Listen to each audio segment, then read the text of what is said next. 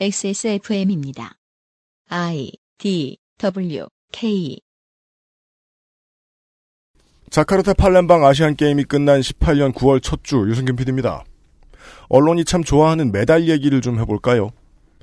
이번 아시안 게임에서 한국은 매우 상징적인 카바디 은메달, 여자 복싱 첫 금메달, 가라데 첫 동메달 등을 포함해서 117개의 메달로 종합 3위를 기록했고 언젠가부터 역도 강국으로 떠오르기 시작한 북한은 도핑 파문으로 국제대회 출전 자격을 잃은 중국을 대신해 이번 대회 아시아 역도 최강국 자리를 차지했지요. 역도에서 얻은 10개의 메달을 포함해서 37개로 도합 10위에 올랐습니다. 그리고 표를 밑으로 내려보면 28위에 한국이 하나 더 있습니다. 영문 국호는 그냥 코리아. 카누 용선 TBR 여자 500m와 200m, 남자 1000m, 그리고 여자 5대5 농구에서 메달을 획득한 남북 단일팀입니다.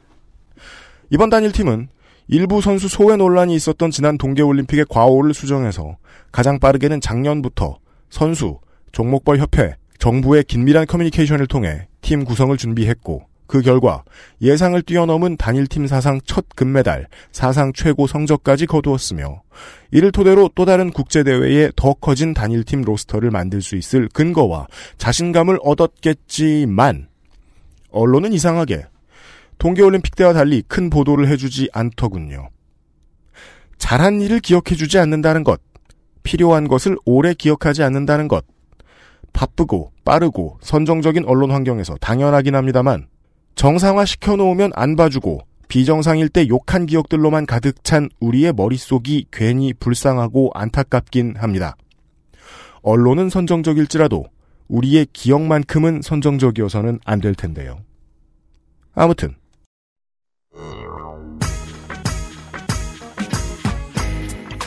기억을 진지하고 긴 호흡으로 유지해 나가는 사람들은 의도가 나쁜 것만 아니라면 종종 좋은 이웃이 됩니다. 그때 다쳤던 건 좀 어때? 너 그때 힘들어 했잖아. 나조차도 잊고 살던 무뎌진 상처를 잊지 않아주는 사람들. 지난주에 세월호 가족들에게 아주 중요한 일이 있었습니다. 이를 지켜본 우리의 이웃은 많이 잡아 100여 명 정도? 그 중 한 사람과 이야기를 나눠보지요. 그것은 알기 싫답니다.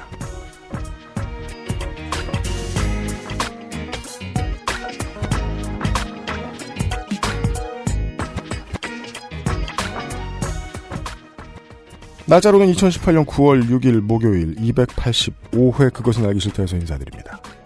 저 말고 윤세민 에디터가요. 네, 안녕하십니까. 윤세민입니다. 네. 전 아시안 게임 관련해 가지고 그 e스포츠 부문이 있었잖아요. 그렇죠. 네. 뒤집고 그, 난리가 났습니다. 네, 네. 그 얘기를 한번 나중에 이경혁 문학인을 불러서 한번 들어보고 싶더라고요. 이경혁 문학인이 아주 화났고 이경혁 문학인 아니더라도 상당수의 많은 게이머들이 어, old media, legacy media가 스스로를 지금 자멸에서 자멸로 빠뜨리고 있다라는 증거로 이번 e스포츠 중계 파문을 꼽곤 했어요. 네. 예, 그 얘기를 자세히 다뤄볼 때가 있었으면 좋겠는데 네. 저는 여튼간에 아시안 게임 을 정리하면서 이야기를 하면 너무 작품이 좋게 나왔고 정치적으로도 음. 여러모로 그림이 올바르게 너무 잘 나와줬던 아, 남북 단일팀 이야기가 많이 회자되지 않은 것이 좀 아쉬워서 음. 얘기를 좀 해봤습니다. 좋은 기억들은 미디어는 그 DNA상 오래 가지고 가지 않죠. 재미가 없죠. 그러다 보면 좋은 이웃들이 유실됩니다. 네. 아, 오늘은 좋은 이웃 노릇을 하고 오신 스스로도 자기가 좋은 이웃 노릇을 했을 거라고 매우 기분 좋아하고 있을 것이 분명한 시민 한 사람과 대화를 할 거예요. 광고를 듣고요. 그것은 알기 싫다는 지친 당신에게 평산네이처 야왕데이 야왕나잇에서 도와주고 있습니다. 이름이 이름도 별로고 지, 치면 자야지 뭐, 이건 뭐, 뭘 사라는 건지 XSFM입니다. 건강기능식품 광고입니다. 어이, 오늘 퇴근하고 집에 가면 뭐하냐? 이렇게 피곤한데 밤에 집에 가면 자야지. 요즘 가뜩이나 면역력도 떨어져가지고 내가 지금 야왕 Day 어 그 무슨 야왕 Night 체내 흡수율을 높인 농축 홍삼 야왕 Day 평산 네이처? 원적외선 복합 건조로 만들어낸 과일 그 이상의 맛. 오감만족 과일 스낵 푸르넥. 건강기능식품 광고입니다. 야왕 데이 뭐요? 야왕 나이트 효소 반응 공정 ECS 공모 에? 그게 무슨... 야왕 데이 야왕 나이트 평산네이처? 평산네이처가 아로니아진의 생산을 잠시 중단했다는 얘기까지 전달을 해드렸을 겁니다. 그리고서 무슨 신제품을 만든다고 해서 어, 신제품 제가 카탈로그를 봤는데 이렇게 써 있어요.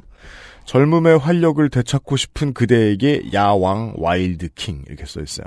무슨 내용인지 모르겠지만 제가 좋아할 스타일이 전혀 아니라는 것은 분명합니다. 그리고 이것을 설명하는 일을 윤세민에게 시키는 것도 좀 가혹한 노동 행위 같아가지고요. 평산네이처의 이 제품의 개발에 참여하신 분을 직접 불러다가 짧게 시간을 내드리도록 하겠습니다. 회사와는 무슨 관계가 있는지 모르겠고 어, 평산네이처의 아, 마 사회 이사님이에요. 어서 오세요. 야왕 아맨 와일드킹 야왕 이분을 드릴 테니까 소개하세요. 안녕하십니까 마사오입니다. 아, 정력이 제마 분야라고 사회이사라니까. 정력이 제 분야라고 개발에 참여를 했습니다. 건강 상식 하나 드릴게요. 네. 아, 한국인의 25%에서 30% 정도는 장내 미생물 비활성화로 홍삼 제품의 핵심이죠. 사포닌 흡수가 어렵다. 아, 요거는 건강 상식으로 하나 챙겨 두시고요. 약 되게 잘 파네. 지금서부터 약 광고 하나 들어갑니다. 야왕! 아맨. 네, Wild King. 네.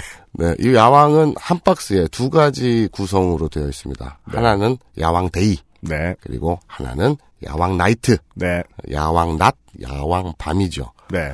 예, 낮 제품 Day는 어, 홍삼 제품인데요. 이제 이제 장내 흡수율이 낮으니까 장내 흡수율을 높이기 위해서 특허 진세노사이드 효소 반응 공법이라고 하는데 모르네. 뭐야 이 사람. 사회 이사 맞아? ESC 공- 이렇게 효소를 오랜만에 이렇게, 봤는데 계속 무식하죠. 이렇게 이렇게 이렇게 해가지고 잘 55초 만든 남았어요. 예, 그래서 이렇게 이렇게 잘 네. 만들었어. 그래서 홍삼의 흡수를 높인 거다. 네. 그리고 하루 아침에 두 알 먹어라. 네. 그리고 저녁에 에, 나이트 이거는 음. 옥타코사놀, 마카, 아연 뭐 해삼 추 출물 딱 들어도 뭐에 좋은지 딱 사이즈 나오는 모르겠어요. 그런 네. 제품들로 구성되어 있습니다. 그래서 요것도 저녁에 두 알. 그래서 음. 총 하루에 아침 두 알, 저녁 두 알, 네 알을 드셔라. 네. 그렇고요. 어, 마지막으로 네. 그 소비자의 반응 하나 전해드리고 가겠습니다. 뭔데요? 제가 직업이 직업이니만큼 체력 부담이 컸는데 야왕을 꾸준히 먹고 나서 체력 부담을 많이 줄였어요. 그 말 하는 사람 직업이 뭔데요? 동영상 전문가요. 아우. 네, 어, 오랜만에 만났는데 하나도 반갑지 않습니다. 아, 시간이 다 됐고요. 네, 어, 마 사회 이사였습니다. 저 질문 하나 있어요. 네. 이게 처음에 제가 되게 비싸다 그랬잖아요. 네. 근데 그 주변 제품군을 보니까 그게 훨씬 더 비싸더라고요. 네, 맞아요. 이거 왜 이렇게 비싸요? 이- 이게 뭐 이런 얘기 솔직히 다 까고 해, 해. 하자면 그런 류의 제품 중에 네. 모 제품들 지금 많이 이 뭐 배너 광고 나가고 이런 제품들이 있는데 까보면 그냥 아연 보충제 정도예요. 근데 값이 왜 이렇게 비싸냐? 네. 사실 단가 되게 싼데 그냥 그 정력제, 활력제 다 보니까 네. 그 느낌 이미지를 파는 거죠. 그러다 보니까 거품이 되게 세요. 마진 되게 세요. 근데 대박 솔직히. 어 대박 솔직해 진짜. 네. 저는 어느 제품이라고 얘기 안 했습니다. 이, 이- 이쪽 바닥이 그래. 네. 그런데 어, 야왕은 음. 원료가 워낙 비싸니까 특히 진세노사이드라는 것 자체가 되게 단가가 세요. 네. 재료가 그 바닥에 비하면 음. 가격이 착한 편이죠. 네, 어, 주요 그 시장 제품들에 비해서 60% 정도의 가격인 것 같았습니다. 어. 야왕 데이랑 야왕 나이트가 나왔습니다. 저는 아직 이해를 못했습니다. 평산네이처의 마사우의 이사였습니다. 야왕! 앞으로도 한동안 보지 말아요. 진도군 조도면에 동거차도라는 섬이 있습니다. 어, 남해안의 서쪽 절반을 아우르는 드넓은 다도해 해상국립공원의 일부입니다. 많이 들어본 이름이죠. 맹골수도. 맹골수도의 항로에 위치해 있다 보니까 파도가 거칠어서 거차라고 불렀다든지 파도가 거칠어서 많은 선박들이 여기를 거쳐 갔다고 해서 거차라고 불렀다든지 파도가 거칠어서 물 위에 큰 거품이 떠 있는 것 같아서 거차도라고 불렀다는 등등등 음. 어원설들이 여러 가지 있는데 다 이곳의 거친 파도와 관련이 있습니다. 동 거차도네요. 네, 서 거차도 있습니다. 어, 이름은 그 동거하는 차도 같은데. 총 면적 2,600, 2,600이 아니군요. 죄송합니다. 그러면 한국이지. 2.634제곱킬로미터입니다. 어, 이것도 기록마다 다르네요. 제가 보고 있는 건 2.91제곱킬로미터인데. 아, 저는 저 전남도에 있는 그 전라남도의 섬 사이트를 참고했습니다. 아, 그게 정확하겠죠. 주민들은 다르게 생각하실 수 있습니다. 네. 내가 걸어봐서 아는데 그거보다 크다든가. 차가 10대 등록돼 있고요. 등록된 인구는 144명입니다. 외국인 2명 포함입니다. 음. 치안센터가 한 곳 있고요. 보건소가 한 곳이 있고요. 선생님 한 분 계시답니다. 초등학교 분교가 있었는데 2010년에 폐교됐습니다. 어, 그럼 그 선생님은 뭐 하시죠? 본교로 돌아가셨겠죠. 아, 진도 분교, 본교로. 이 작은 마을에 지난 몇 년간 역사에 남은 중요한 일, 중요한 장소가 있었습니다. 이 장소는 지난 주말에 사라졌는데요. 이 역사의 현장을 지킨 외지인은 세월호 참사 가족들을 포함해서 70여 명 정도 있었다고 합니다. 그 중 한 분을 오늘 이 자리에 모셨습니다. 그알싫로 얘기할 것 같으면 4년 전쯤, 전쯤에 어, 그알싫 125회에서 이분의 글을 소개해드린 적이 있었습니다. 직업이 아주 많은 어, 제 취향에 따르면 어, 한국인 최초의 WWE 페이퍼뷰 생중계 생중계를 한 두 사람 중 한 명 김남은 해설위원이에요. 반갑습니다. 네, 안녕하세요. 김남은입니다. 네 여기서 뵐 줄은 몰랐네요. 아, 저도 이런 대기업에 올 줄 몰랐습니다. 예, 그냥 풍찬 노숙하는 팟캐스트 스튜디오에 있다가 막 의리의리하고 사무실에 들어와서 길을 잃으셨어요. 예, 스튜디오 들어올 때도 신발 벗어야 되는 줄 알고 머뭇머뭇거리고 있었는데 우리 에디터님께서 아 그냥 신발 신고 들어가도 된다고 해서 들어왔어요. 사실 아 진짜 저희 네. 정신신세계 스튜디오는 신발 벗고 들어가거든요. 안에 슬리퍼 있고. 그게 더 고급이에요. 아 더 고급인가요? 그렇죠. 그렇잖아요. 왜냐면 바닥 방음이 된다는 소리니까. 아, 네. 역시 요즘 인기 있다더니 거기가 큰가 봐. 아니요. 그 스, 슬리퍼도 다이소에서 산 거예요. 아, 슬리퍼는 다이소죠. 예. 네. 삐걱삐걱 소리 나는. 김남훈 위원이 뭐 제가 개인적으로 뭐 한두 회 뵌 것도 아니고 자주 뵙는 건 아닙니다만 일 많으신 건 저도 좀 알긴 압니다. 하시는 일이 워낙 많아요. 그렇게 바쁜 거 아는데 거긴 왜 가셨습니까? 이 얘기부터 해봅시다. 그러니까 바, 동거차도를 다녀오셨어요. 그러니까 바쁜 걸로 치면은 지금 낮에 녹음하고 있는데 네. 이 방송이 저한테 네 번째 방송이거든요. 지금 오후 3시 38분이에요. 예. 근데 앞에 방송이 세 개가 모두 생방이었어요. 네. 근데 장소가 판교, 광화문, 여의도 다 달랐습니다. 판교. 예, 음. 판교, 광화문, 여의도였는데 어, 아 이게 바쁘긴 바쁘죠. 바쁘긴 바쁜데 한 한 달 반 전쯤에 네. 그4.16 가족분들의 그 페이스북 페이지에서 음. 어, 이 동거차도에 있는 그 텐트 시설물들을 철거할 자원봉사자를 구한다고 해서 어, 다른 건 몰라도 조립이면 내가 모르겠는데 철거는 내가 좀 잘할 수 있을 것 같다. 아, 네네네. 그리고 주말이라서 아, 내가 갔다 올 수 있을 것 같다라는 생각이 들어서 일단은 지원을 했죠. 지원했는데 음, 예, 연락이 와서 네. 어, 내려가게 됐습니다. 4.16 그 가족분들의 페이스북에서 소식을 전하고 있군요. 네네. 네. 그 416 TV도 있고 유튜브 음. 채널도 있고 뭐 페이스북도 있고 네. 뭐 여러 페이지가 있는데요. 음. 어, 아까 언론 이야기를 말씀하셨는데 음. 그 세월호 참사의 직접적인 가해자 중에는 언론도 들어가 있습니다. 그럼요. 잘, 잘 아시겠습니다만. 네. 그래서 이분들이 워낙 많은 마타도에 당하셨기 때문에 음. 자체적으로 목소리를 낼 수 있는 유튜브 채널도 개설을 하고 음. 뭐 페이스북 페이지도 운영하고 이렇게 하셨던 거죠. 음, 아, 마이크로 미디어 시대에 적응하실 수밖에 없었던 이유가 있었고, 네. 그걸 시민들이 그냥 보고 있으면, 우리 뭐 박래구 소장님도 가끔 방송 나오십니다만은, 4.16 연대처럼 막 이렇게 시민연대 꾸려가지고 이렇게 그 조직적으로 활동 안 해도, 보통 일반 시민들도 가족분들이 뭘 원하고 어떤 일들을 하고 계신지 충분히 알 수 있군요. 네, 그렇습니다. 네. 네. 어, 그래서 자원봉사 신청해서 되긴 됐다. 제가 아까 말씀해드렸는데 그 125회 저희 저 방송에 제가 소개해드렸던 그 김남은 해설위원의 페이스북 글이 있어요. 어, 내용 골자만 나중에 이제 제가 그 방송 끝에 붙여드릴게요. 청취자 여러분 참고하시라고. 그 내용 끝에 내용의 골자만 말씀을 드리면 김남은 의원이 그 다양한 일정 중에 어, 세월호를 일정 소화를 위해서 타실 뻔했다라는 얘기였어요. 네. 당시 2014년 4월에 4월 5월에 거쳐서 그 예. 제주도에 있는 그 모 대학에서 강연 요청이 왔습니다. 네. 그래서 명사 특강 뭐 이런 거였는데 음. 네개 일정 중에 하나가 바로 그 4월 16일에 해당되는 거였어요. 김남은 의원 또, 예, 예, 예. 그 특강 좋아하시잖아요. 그렇죠. 네. 그래서. 네. 그래서 4월 15일 출발하는 음. 세월호를 타는 것도 저에게 일정 중에 하나였습니다. 뭐냐면은 음. 아 저는 모터사이클을 좋아하다 보니까 네. 제주도에 모터사이클 갖고 가는 게 또 하나의 뭐 로망 중에 하나였거든요. 배를 왜 타시려 가실 거냐고 질문할 필요가 없어졌네요. 네. 배가 가야 바이크가 네. 가니까. 그래서 그 당시만 하더라도 세월호가 음. 그 지금도 그렇습니다만 지금 없어졌습니다만 경기도에서 출발하는 그 수도권에서 출발하는 유일한 카페리였어요. 네. 네. 제주도 제주도에 차나 오토바이를 갖고 가기 위해서는 목포나 여수에서 타는 게 많은데 네. 또 내려가는 게 좀 문제가 되니까 음. 아 그러면은 16시간 걸리지만 인천에서 출발한 세월호를 타고 어 제주도에 들어가면 네. 어 모터사이클 좀 타고 음. 가연도 하고 그 다음에 돌아와야지라고 제 딴에는 최고의 환상적인 스케줄이 나오는 거죠. 그렇죠. 그럼요. 네. 로망을 드디어 이루는구나. 제주도 일주도로 한 바퀴 도는. 예, 네. 제주도 돌고 가연도 하고 음. 또 다시 타고 올라오고 번 돈으로 먹고. 네. 그죠. 또 바이크를 모을 때는 배경 좋은 데서 한 바퀴 도는 게 또 로망이니까. 음, 그렇습니다. 네. 어 그래서 그 한 일정이 네 개 정도를 잡아봤는데 그 중에 하나가 음. 또 4월 15일 출발 세월호 네. 출발이었습니다. 그래서 막 그 제 네이버 메일에도 아직 그 오고 간 교학처럼 오고 간 통화 그, 그 송발 수발신 내역이 있는데 음.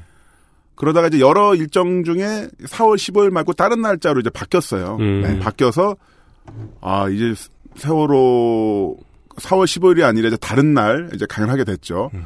그러다가 4월 16일 날 아침에 뉴스 속보가 막 뜨는 걸 봤어요. 음. 그래서 헉, 어 뭐야 뭐야 나 저 배 탈 뻔했는데 음. 근데 굉장히 걱정을 하면서 밖에 나왔는데 그 MBC였나요? 전원 구조 속보가 나오더라고요. 그래서 그렇죠. 야. 그 모든 방송사에서 다 맞아요. 나왔었어요. 네. 아, 그래가지고 안심을 했죠. 음. 안심을 하고 아유 어쨌든 간에 사람들 다 괜찮다니까 다행이네. 네, 아유, 네. 저도 똑똑히 기억해요. 그때 음. 회사 다닐 때여가지고 네. 순대국집에서 직원들이랑 저녁 점심 먹고 있었거든요. 음. 근데 전원보도 자막이 떠 있어가지고 그래도 금방 다 구했네요. 이러고 밥 음. 먹던 거 기억나요. 야, 그래서 그때 야 그래도 어쨌든 대한민국 실력 있구나. 괜찮네. 어유 다행이다라고 밖에 나갔다가 집으로 돌아오는데 뭔가 집 근처에 상가 골목 있잖아요. 주택가 네. 골목에 분위기가 너무 이상한 거예요. 음. 그러다가 지나가다 편의점 아 편의점 아니고 구멍가게에 있는 그 텔레비전을 봤는데 난리가 난 거죠. 그렇죠. 예, 그렇죠. 난리가 났고 와 그 상황을 보고 엄청난 이제 충격을 받았죠. 음. 엄청난 충격을 받고 어, 집에 와서 누워 있다가 음. 또 계속 그 일상적인 생활을 아, 잠깐 동안 또 꾸려나가게 됐던 뭐 그런 기억이 있습니다. 네. 다가왔던 게 좀 달랐기 때문에 지금까지도 좀 더 시민의 일원으로서 그분들에게 해야 할 일이 있지 않나라는 생각을 더 오래 가지고 계실 수 있게 됐던 거군요. 음, 그런 부분도 있죠. 음. 참사 발생 후 3주 뒤에 음. 제가 블로그 글을 네. 한번 써보려고 취재를 하려고 팽목항을 갔어요. 네. 어, 그때는 제가 좀 자동차로 장거리 운전을 웬만하면 잘 안 하거든요. 음. 그 모터사이클을 20년 넘게 타오다 보니까 네. 장거리를 또 오토바이로 가는 거 굉장히 좋아해요. 네. 심지어는 제가 모터사이클 아, 자동차 면허 딴지는 뭐 그렇게 오래가 안 됐는데 음. 비 오는 날 차를 끌고 평택에서 아, 부모님 본가에서 양평을 가려고 하니까 부모님이 그러시더라고요. 밖에 비도 오는데 음. 너 오토바이 타고 가라고. 위험하다. 왜? 네? 그게 왜냐면- 무슨 아니, 오토바이는 오랫동안 그러니까 면허로 따고 이종성 딴 것만 20년이고 전류는 안 된다. 예, 이거야. 그리고 사실 시골이니까 무면허까지 하면은 엄청나게 길거든요. 그러니까 네. 엄마가 걱정된다고 너 초- 오- 자동차 초보인데 비 오는데 왜 차 끌고 나가냐고. 이 어미는 너의 숙련도를 안다. 그렇죠, 네. 그렇습니다. 하여튼 그래서 어, 오토바이 타고 갔어요. 네. 서울에서 팽목항까지 한 440km 정도 되는데 5월 초였거든요. 네. 근데 모터사이클 라이더에 이게 라이더에게 있어서 한적한 국도를 5월 초에 달린다는 거는 최고의 즐거움입니다. 네. 최고의 즐거움인데 전혀 즐겁지가 않은 거예요. 특히 전라도 쪽 들어간 순간부터는 저도 갑자기 막 다운이 되는 거예요. 그때는 3주밖에 안 된 상황이어서 계속 관련 뉴스가 나오는 상태였었고요.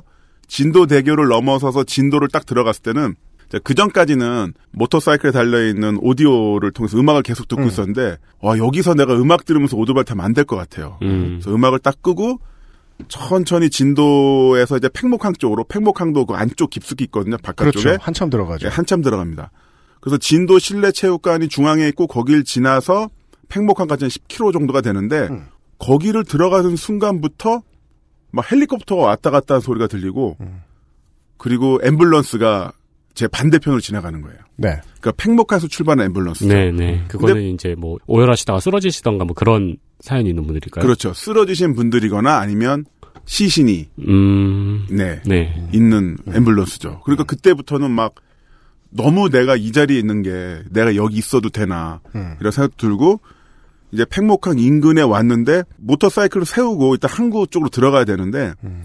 뭔가 막 오토바이를 타고 여기 왔다는 것 자체가 좀 불경스러운 것 같기도 하고 저 혼자 막 여러 가지 생각하게 되더라고요. 음. 특히 이제 모터사이클 자켓이 기본적으로 시인성을 위해서 되게 알록달록 하거든요. 그쵸. 막 네. 불꽃무늬 들어가 있고. 그게 시성을 위해서였군요. 시인성을 위해서였군요. 예. 안 그래도 되지만 예. 그러기도 하죠. 예. 그래서 좀 항구에서 좀 한 몇백 미터, 500미터 떨어진 네. 허름한 그 구멍가게 앞에다가 오토바이를 세우고 옷 갈아입으셨구나. 예, 옷도 가- 옷을 벗었어요. 네. 갈아입을 옷, 옷은 없고 음. 너무 그런 옷을 입고 다니는 게 미안해서 네. 네, 네. 그래서 안에다 넣어놓고 이제 항구로 걸어 들어갔죠. 음. 걸어 들어갔는데 진짜 음, 그 때의 어떤 상황이라는 거는 제가 지금까지 봤던 것 중에서 저도 살면서 여러 가지 그 수라의 어떤 현장을 봐왔습니다만 가장 엄청난 임팩트가 있는 상황이었습니다. 예. 그 도로를 통해서 들어가면 오른편에 이제 시신을 어, 음. 인양했을 때 바로 네. 유가족들이 볼 수 있는 그런 음. 어, 공간이 있고요. 지금 이제 분향소로 바뀌었죠. 그렇죠. 그래서 거길 좀 더 지나면은 이제 방파제가 하나 나오고 거기서 안쪽으로 들어가면은 어 이제 배를 선착하는 공간이 나오는데 선착장이 두 군데가 있어요. 맞습니다. 어 그래서 중앙에 방파제를 사이에 두고 왼편에는 생존자가 들어오는 음. 생존자를 구출했을 때 네, 들어오는 네. 배가 들어오는 선착장이 있고요. 오른편은 이제 시신인데 음. 당연히 이제 3주가 지났으니까 음. 그러니까 생존자가 날 확률은 거의 적죠. 없죠. 네. 없는데 그럼에도 불구하고 이제 유가족 분들은 이쪽으로 갔다가 저쪽으로 갔다가 저 끝에서 배가 나타나면 왔다 갔다 하시고요. 그 와중에 모 언론사는 가족분들의 통화를 몰래 도청하려고 여자 화장실까지 들어갔다가 두드려 맞고 있고 음. 두드려 맞고 있어요 거기서 진짜. 아, 네. 진짜요? 네, 맞아야지. 나도 때릴 뻔했어. 뭐 그런 상황인 거예요. 그 정보과 형사에 뭐 그러니까 박근혜 정권이니까요. 음. 누가 봐도 딱 봐도 정보과 형사에 음. 뭐 경찰에 그러니까 이, 이 아수라의 이 현장이라는 거 그리고 아, 아직도 기억나는 게 그 큰 표지판이 있습니다. 그 표지판에 A4 용지로 다닥다닥 음. 그 인상처기를 적어놨어요. 맞습니다. 그러니까 이상 가족을 찾습니다처럼 네.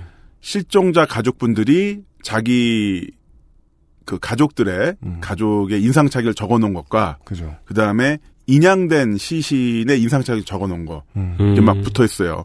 뭐 174cm, 뭐 40대 초반 남성, 음. 뭐 나이키 셔츠 입고 있음, 뭐 이런 식으로 네. 이게 이게 수십 장이 막 붙어 있는 거죠. 네.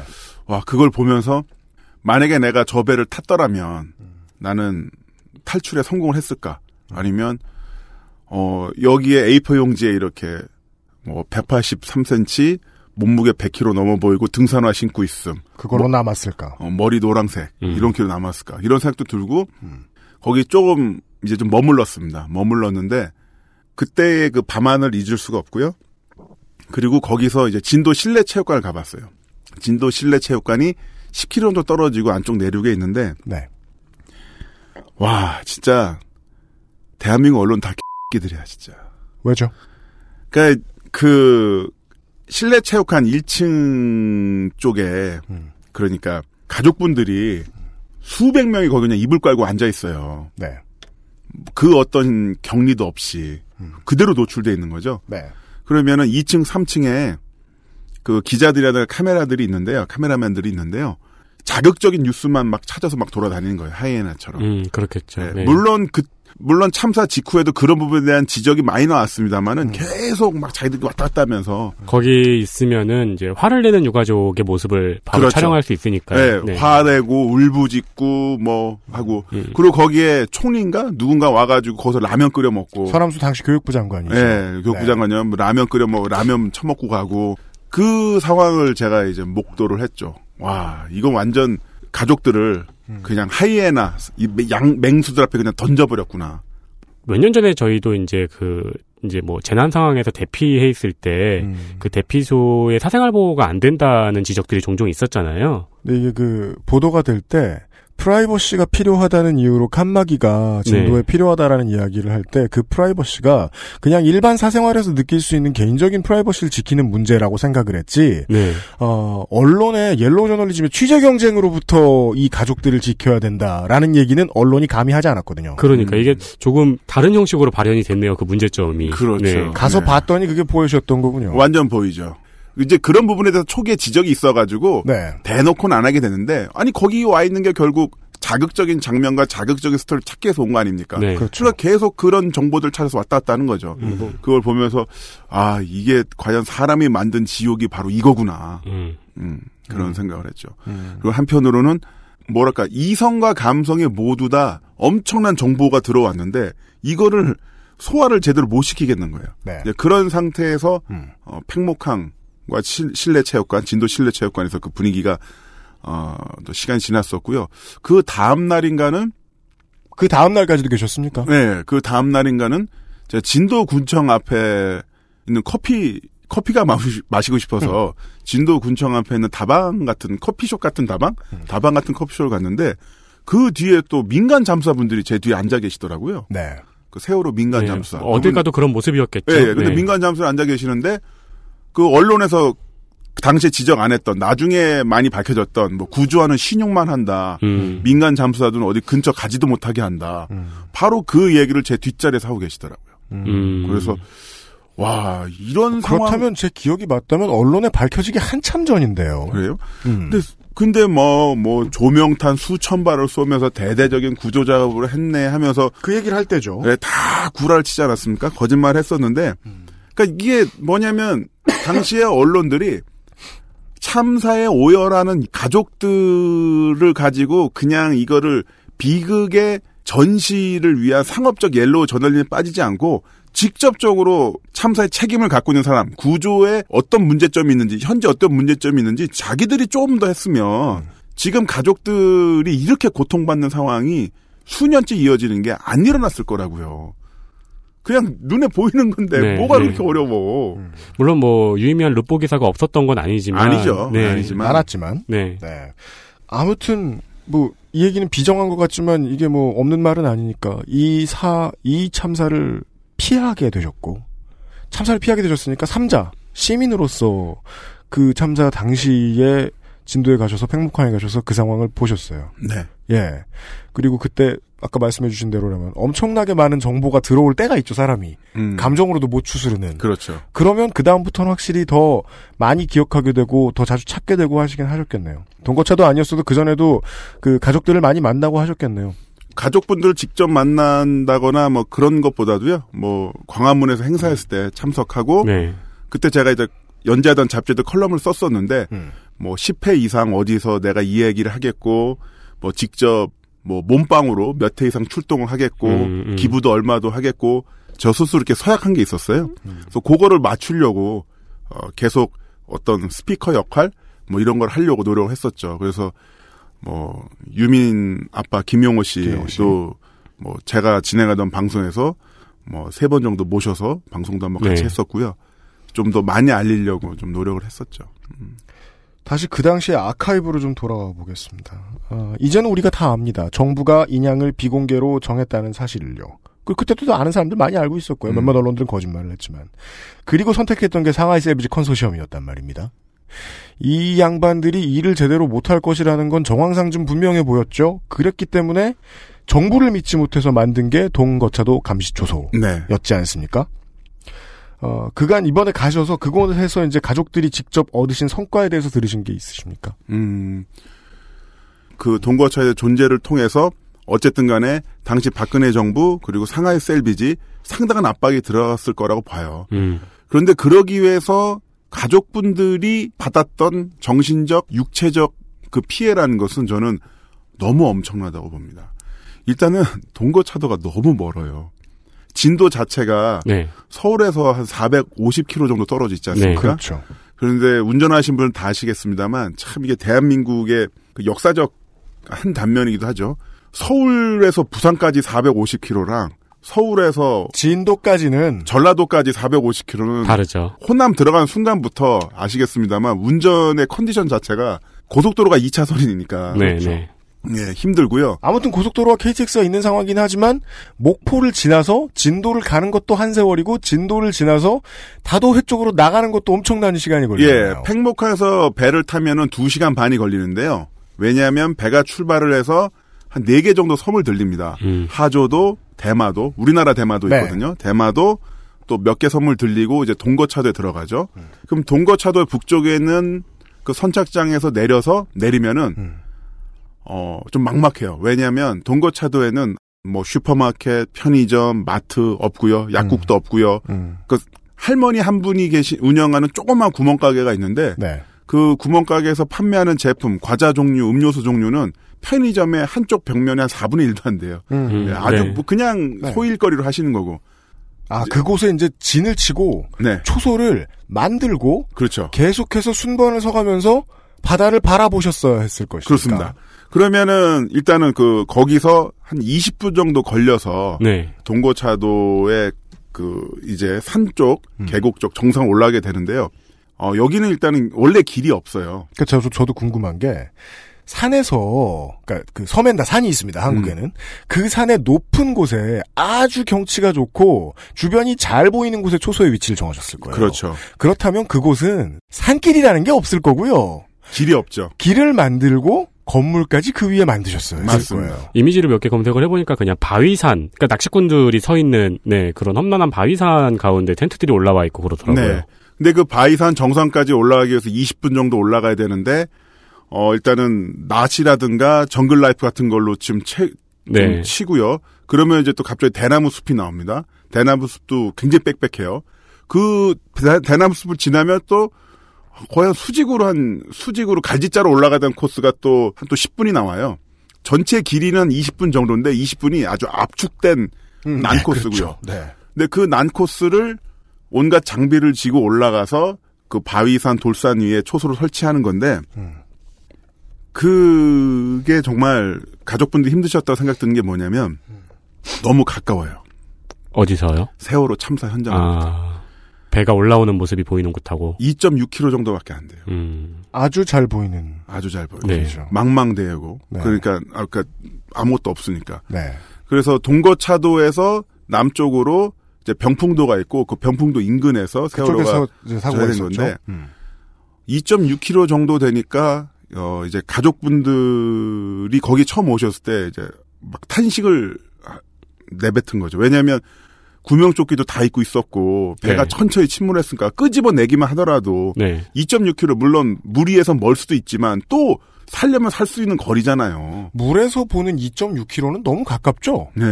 그러니까 사람이 만약에 구명조끼를 입고 있었고 바닷속으로 뛰어들었다면은 음. 어 헤엄쳐서도 올 수 있는 목숨이 걸렸다면. 네. 그리고 네. 또 인근에 어선들도 많고 구조선도 많이 왔으니까.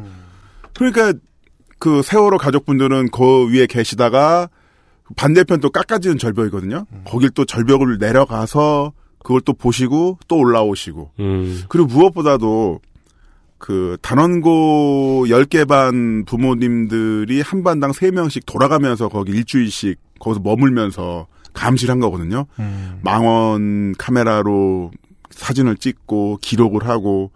근데 그 기록 작업의 지난함 그리고 어려움보다도 그 2.6km 겨우 2.6km 떨어지는 곳에서 자기 가족이 죽었잖아요. 음. 그거를 그 곳에서 쳐다보실 때 심정이 어땠을까라고 생각을 해보면 이거는 인간이 겪을 수 있는 고통의 수준을 넘어서는 거죠.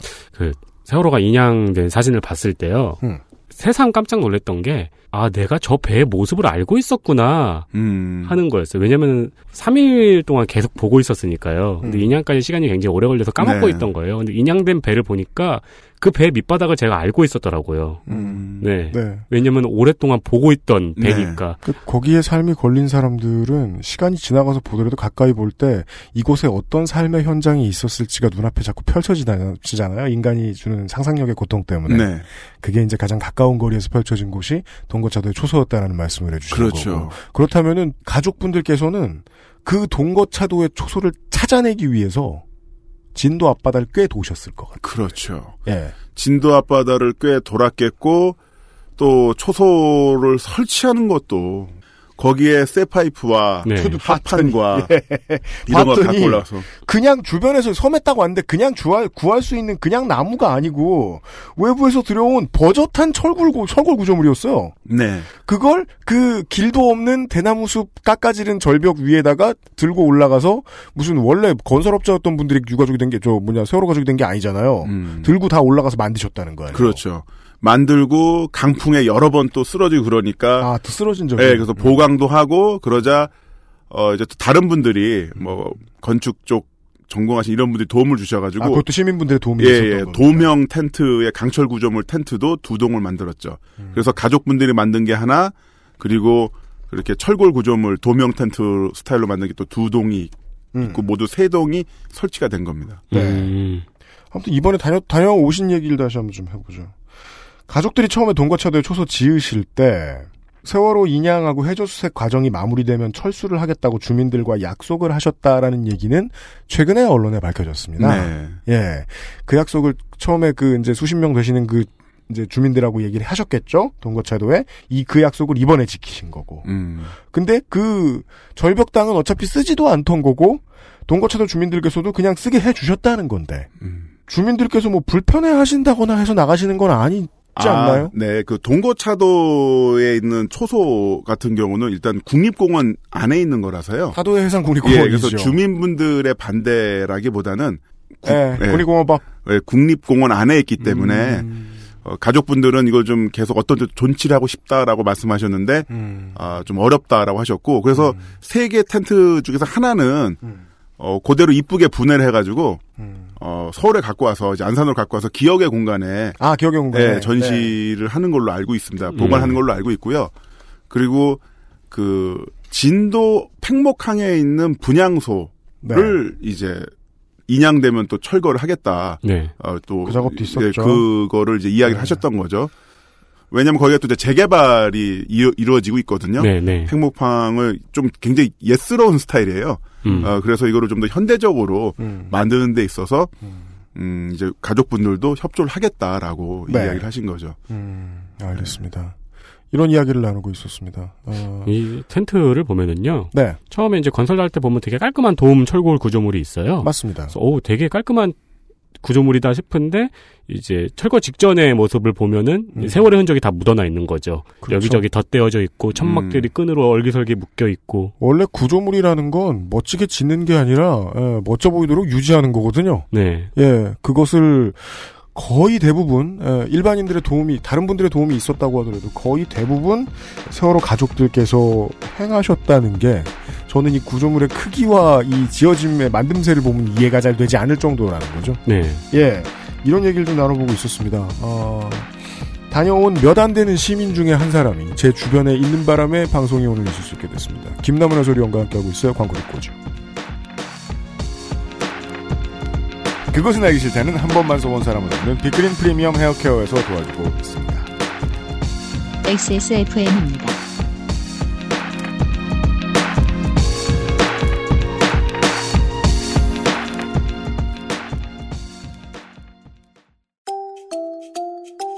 두피도 피부니까. 클렌징으로 세안하고 스킨, 로션, 영양크림까지. 얼굴에 놓치기 싫은 피부관리. 같은 피부인 두피는 잊고 계셨나요? 짜증나고 힘든 일상으로 지친 두피와 모발을 새로워진 빅그린 투쓰리 프리미엄 샴푸에 맡겨주세요. 소중한 내 두피와 모발의 변화. 잊지 마세요. 두피 역시 내 소중한 피부란 사실. 두피도 피부니까. 빅그린 투쓰리 프리미엄 daily scalp 샴푸.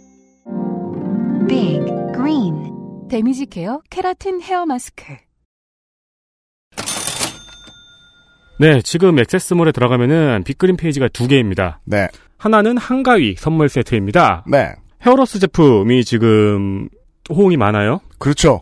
생각보다 많은 이들이 음, 구, 전국 900만 탈모인. 고통을 겪고 있다.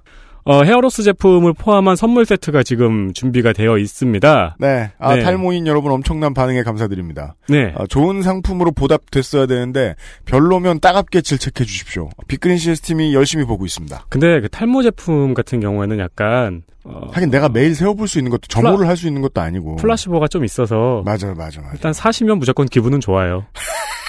야왕처럼.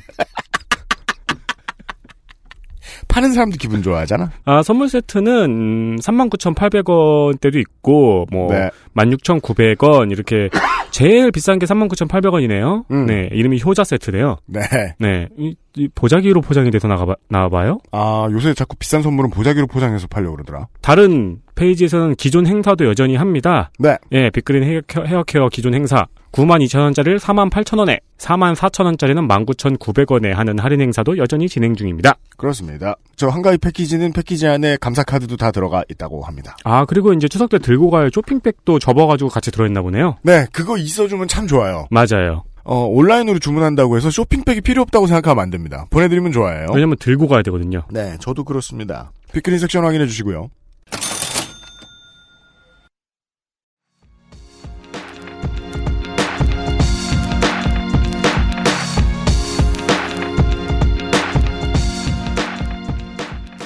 네.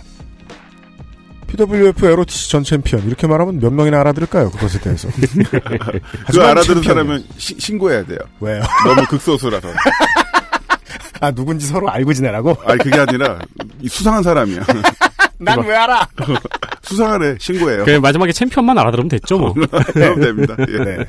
아무튼 국내 단체가 레슬링 단체가 요즘 많이 생겼고 아 그 중에 벨트 들고 있던 사람 중에 한 사람 음. 김남훈 해설위원과 함께 하고 있습니다. 오늘은 프로레슬링 이야기가 아닙니다. 어, 동거차도에 대한 이야기입니다.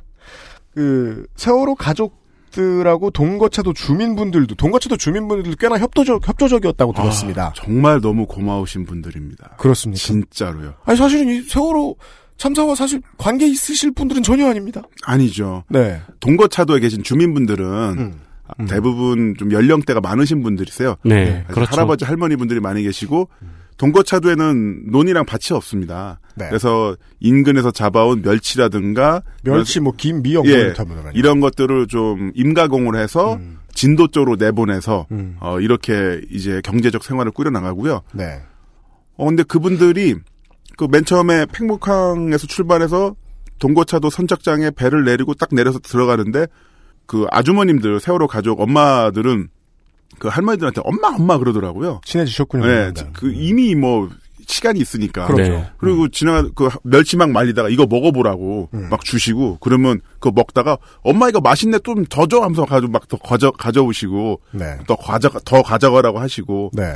여기 숙소가 뭐 호텔 여, 여관 모텔 이런 게 없어요. 그래서 저희가 샤워 어 일단 맨 처음에 모였던 데가 옛날 청년회관이었고요. 음. 옛날 청년회관에 모여서 짐을 풀고 그 다음에 마을회관에서 다 같이 모여서 또 회의도 하고 식사도 하고 음. 그래서 남자들은 뭐 이장님 댁에서 자고 음. 그리고 여자들은 여자분들은 또 다른 분 지- 음. 집에서 자고 이런 식으로 분산해서 됐는데 그때도 다 뭐 화장실도 오픈해 주시고 아. 숙소도 다 제공해 주시고 그래서 그 정도면 사실 의식주를 다 도와주셨을 수 있어요 주민분들께서. 저, 네. 마을회관도 그렇게 크지 않네요. 네. 그냥 가정집 크기 정도 조금 네. 큰 그거보다 조금 큰 느낌? 여기 그 아씨 스튜디오보다 조금 더 큽니다. 네, 네. 시상해. 김남은 해설위원은 한 3박 4일 이렇게 계셨죠? 2박 3일 계셨나요? 이 정도 계셨는데. 아, 예. 저는 그렇게 길지, 길게 있진 않았었고요. 네. 왜냐면 작업이 일찍 끝났어요. 음, 음. 음, 원래 2박 3일 정도 일정으로 갈 뻔 했었는데 첫날 거의 90%를 다 철거를 했어요. 음. 어떻게 그렇게 초과했을까요? 속도전이 됐을까요? 어, 일단은 저의 도움이 좀 있지 않았나라고 생각을 해봅니다. 그 말씀, 뭐. 근데 그 참 그 애매한 게 단체 사진을 보면 부피가 제일 크시기 때문에 가장 많이 활용당하셨을 것은 분명해 보이긴 합니다. 네. 네. 아니, 그 마을회관 얘기를 좀 더 하면요. 아, 네, 그러세요. 예, 그래서 거기서 음식을 많이 우리가 갖고 갔어요. 가족, 가족분들이 돼지고기도 많이 갖고 들어가서 근데 그거 옮기는 것도 일이겠네요. 네, 그것도 일이었죠. 그래서 음. 밥을 해가지고 동네 어르신들 다 초대를 해가지고 음. 그 안에다가 마을회관 안에다 모시고 마을 잔치를 했어요. 음. 어, 그래서 거 이장님께서 뭐 덕담도 해주시고 음. 그리고 또 할머니들에게 식사도 대접하고 할머니들 한 분한 분마다 그 뭐죠 인스턴트 커피 좋아하시니까 음, 어, 네. 그렇죠. 예 그 인스턴트 커피 다 그거 하나씩 선물로 드리고 음. 남아있는 떡도 다 챙겨 드리고 음. 그리고 제가 마을회관에서 밥 먹고 그 다음 아침에 있는데 세월호 엄마분들이 음식을 막 반찬하면서 이거 음식 남은 거 할머니들 나눠드리자고 음. 할머니들 혼자 계시거나 아니면은 뭐 이렇게 되신 분들은 음. 식을 반찬을 그래서 신경 안 쓰고 그냥 있는 거 그냥 고추장에 밥 김치에 밥 이렇게 드시잖아요. 그렇죠. 주방에 앉아서 그냥 이렇게 드시죠. 그렇게 드시니까 요거 돼지 돼지고기랑 이런 거 좀 다 챙겨 드리자고 그러면서 막 음식 또 나누고 계시더라고요. 그리고 떡 같은 것도 해간 거 다 해드리고 왜냐하면 여기가 마트라든가 이런 게 없기 때문에 맨날 드시던 것만 드시지 거기 어르신들이 새로 또 뭔가 또 해먹거나 네. 어서 사 먹을 때도 없고 섬의. 어촌에서는 내가 파는 물건, 아, 말 그대로 임가공 물건이 나갈 때 그 배로 우리가 사는 물건이 들어와야 되는 게 보통은 가장 경제적이기 때문에 네. 쇼핑을 여러 번 할 수 없기 때문에 그렇죠. 예, 물건이 좋겠죠. 그래서 그런 거를 또 세월호 엄마분들이 다 챙겨주시더라고요. 그래서 음. 아 이런 상황 속에서도 또 다른 분들 챙기고 어 이게 진짜 한국 사람이구나. 그럼 거기서 막걸리도 한두 잔 드셨어요? 어 식사할 때 네. 잠깐 먹었는데요. 이제 일터에서는 예, 술안 마셨고 근데 그 올라가서 이제 막 철고를 막 저기 하는데 음. 뭐랄까 일단은 남자 중에서 제가 등치가 제일 큰 편이에요. 음. 그래서 팽목항을 출발해서 배가 들어가서 출발해서 그 동고차도 들어갈 때 이제 누가 누군지 잘 모르다가 저는 제 차로 따로 갔거든요. 네. 이제 같이 도시락을 나눠 먹으면서 저도 그 멤버 일원이라는 게 좀 알려진 거죠. 음. 자, 그러니까 조금씩 저에 대한 기대가 좀 있으시더라고요. 아, 여기 인간 같지 않은 인간이 하나 왔는데 네. 힘을 힘이 좀 셀 것 같다. 아, 네. 아, 이런 좀 기대가 있어서 음. 아, 실력 발휘 좀 해야지라고 했었는데 네. 어, 일단은 제가 오프로드에 그렇게 취약하더라고요. 아, 네. 무슨 말씀인지 알겠습니다. 산악 지형에 약하다. 산악 지형에 약해. 네. 전투력이 대폭 하락한다. 예, 일단은 올라가다가 힘이 빠지고 또 들고 내려와야 되거든요. 네. 내려오다가 힘이 빠지고 굴르고. 음. 그저 군대 에 있을 때 고참들이 많이 하던 얘기인데요. 원래 근육이 많으면 산소를 많이 쓴다고. 네. 그것도 이상하게 육지에서 버피를 많이 한 거하고 네. 예. 산을 기어 올라가는 거하고 전혀 다른 문제더라고요. 근데 딱 하나 음. 그 대형 텐트 밑에 있는 초대형 합판이 있습니다. 네. 사람보다 훨씬 큰 합판인데 이거를 끌고 내려오려고 했는데 너무 커가지고 못 갖고 내려가시는 거예요. 음. 그래서 이건 내가 뿌리, 분지르자 하니까 음. 이건 못 분지른다. 왜? 이거는 되게 단단한 합판이고 음. 여기 아. 왜 사람이 서너 명이 누워 있고 방방 때도 안 부러졌던 거다. 말씀 안 하셔도 됩니다. 본인이 분질렀다는 자랑을 결론으로 내실 거고요. 그렇죠. 네. 그, 그 말이 끝나기 전에 분질러 놨다. 네. 그러니까 그런 힘쓰는 게 취향이시다 이러신 분들은 저 PWF 그 흥행할 때 경기 보시고요. 그렇게까지 분지르면 반칙입니다만. 네. 상대를. 아무튼 마지막으로 2018년 9월에 세월호 가족들과 동거차도 주민들이 그렇게 애틋한 관계였을 수 있다는 걸 직접 목도하신 이야기를 들어보니 이제까지 3년 동안 초소를 유지하면서도 아주 관계가 좋았을 거라는 걸 예측할 수 있네요. 네. 정이 많이 들었고. 맞습니다. 네. 동거차도 주민분들이 너무 좋은 분들이셨고요. 그 세월호 가족분들도 음 그만큼 그런 좋은 관계를 유지하려고 많이 노력을 하셨던 거라고 생각을 해요. 그렇죠. 예. 네. 그거는 진짜 제가 아까 말씀드린 것처럼 작업 끝나고 그 다음에 아침에 아침을 준비하면서 음. 여기 계신 주민분들 할머니들 어르신들 먹을 거 좀 나눠드리자고 어떻게 그런 생각을 할 수 있어요. 음. 거기서 또 반찬 나눠드리고 또 갖고 간 커피 나눠드리고 음. 뭐 떡도 나눠드리고 이러면서 왜냐하면 또 넘어가실 때 이게 사오시는 것도 아니고 직접 해가신다고 들었어요. 음. 전또 네, 반찬을. 사- 네. 예. 그래서 그런 것들이 진짜 고결한 인격이라고 될까요? 제가 뭐 평가하는 차원에서 말씀드린 건 아니고 음. 그 자체로 고결하다. 네. 이것이 바로 고결한 인간의 품격이다라는 것을 저는 동거차도에서 봤습니다. 어떤 말씀인지 이해했습니다. 제가 지금 세월호 가족과 동거차도 주민분들에 대한 이야기만 계속했던 이유는 그 김남은 해설 말고 어 세월호 가족이나 동거차도 주민 아닌 분들이 몇 분이나 거기 계셨는지 알 수가 없기 때문입니다. 몇 분이나 거기 참여하셨던가요?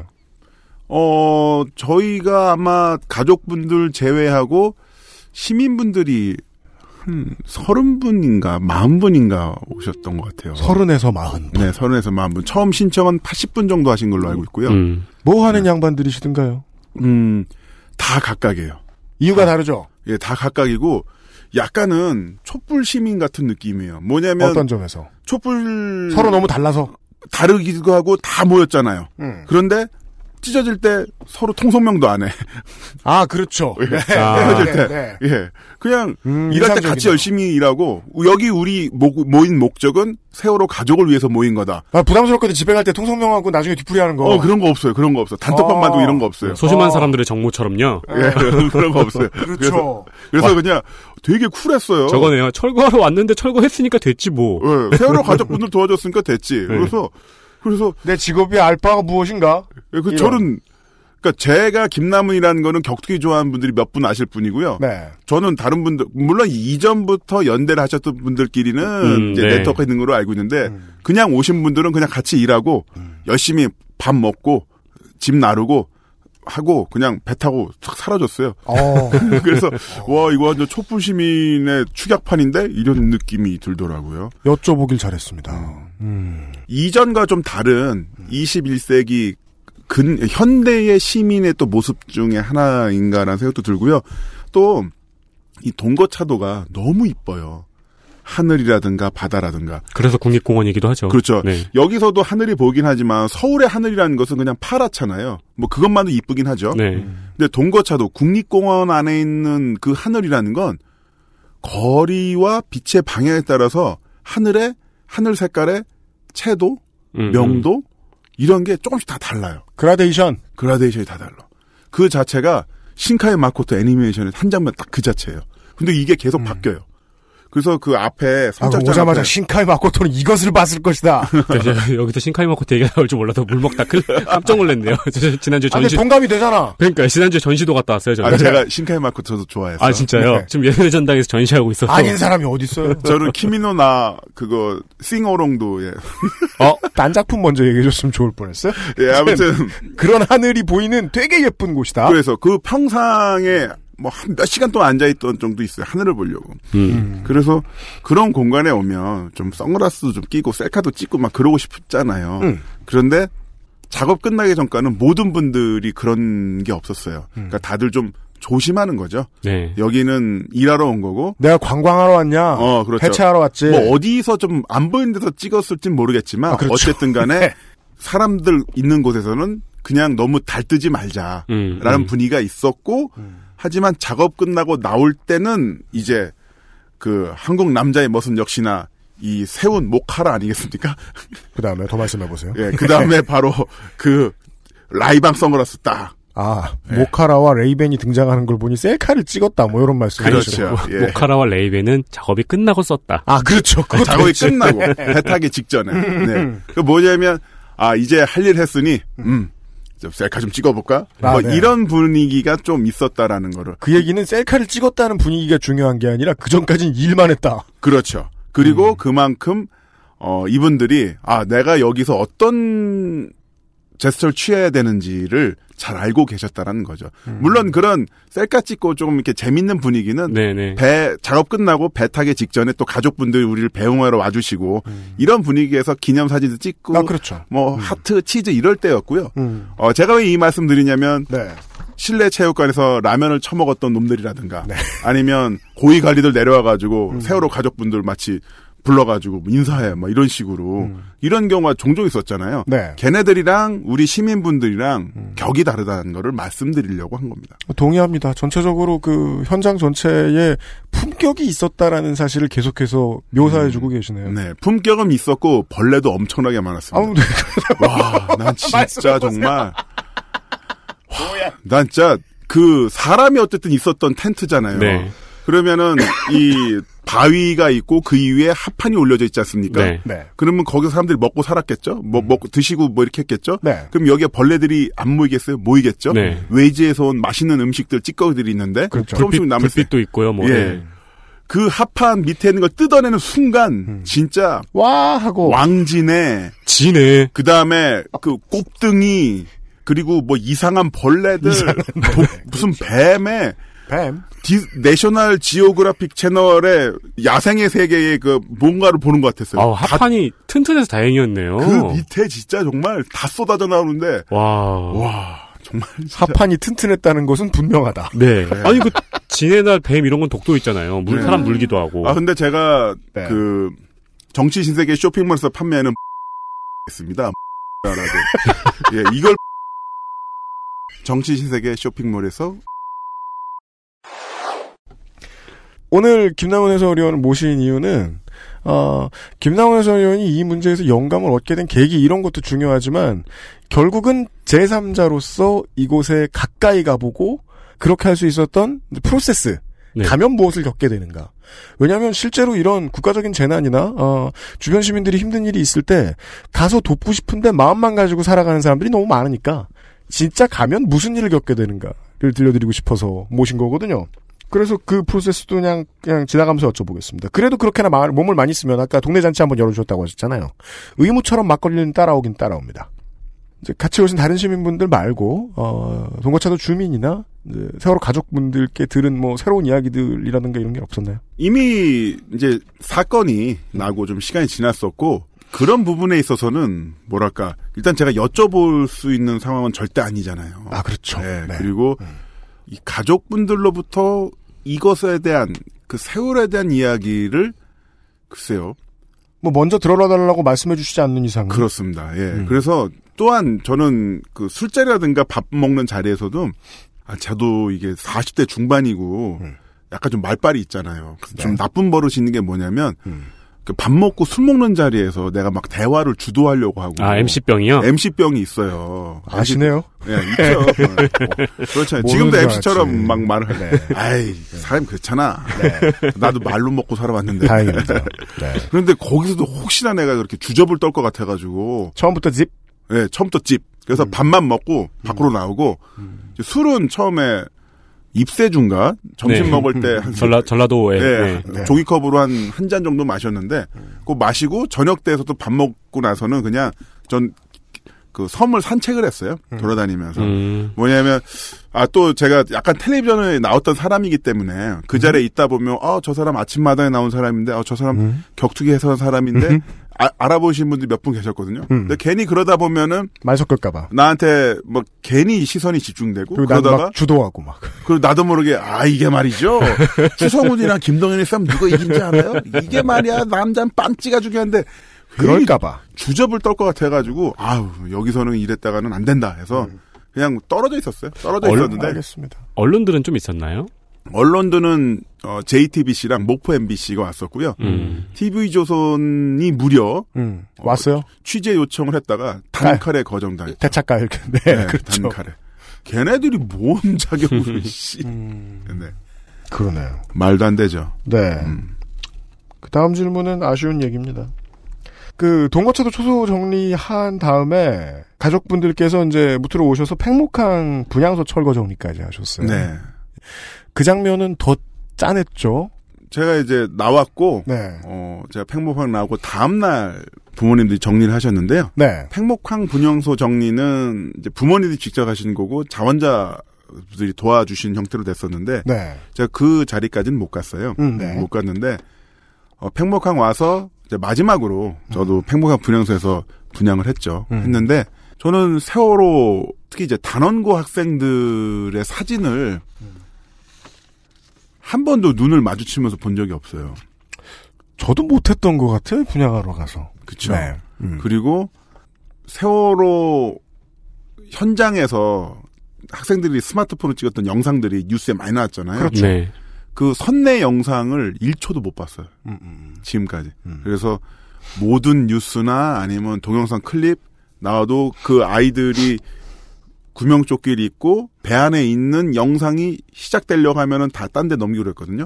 실제 영상 처음 공개됐을 때 그런 분들 많으셨어요. 뭐 네. 몇 번에 걸쳐서 봤다. 뭐 네. 도, 도저히 못 보겠어서 못 네. 봤다. 저는 아직도 다한 번도 본 적이 네. 없어요.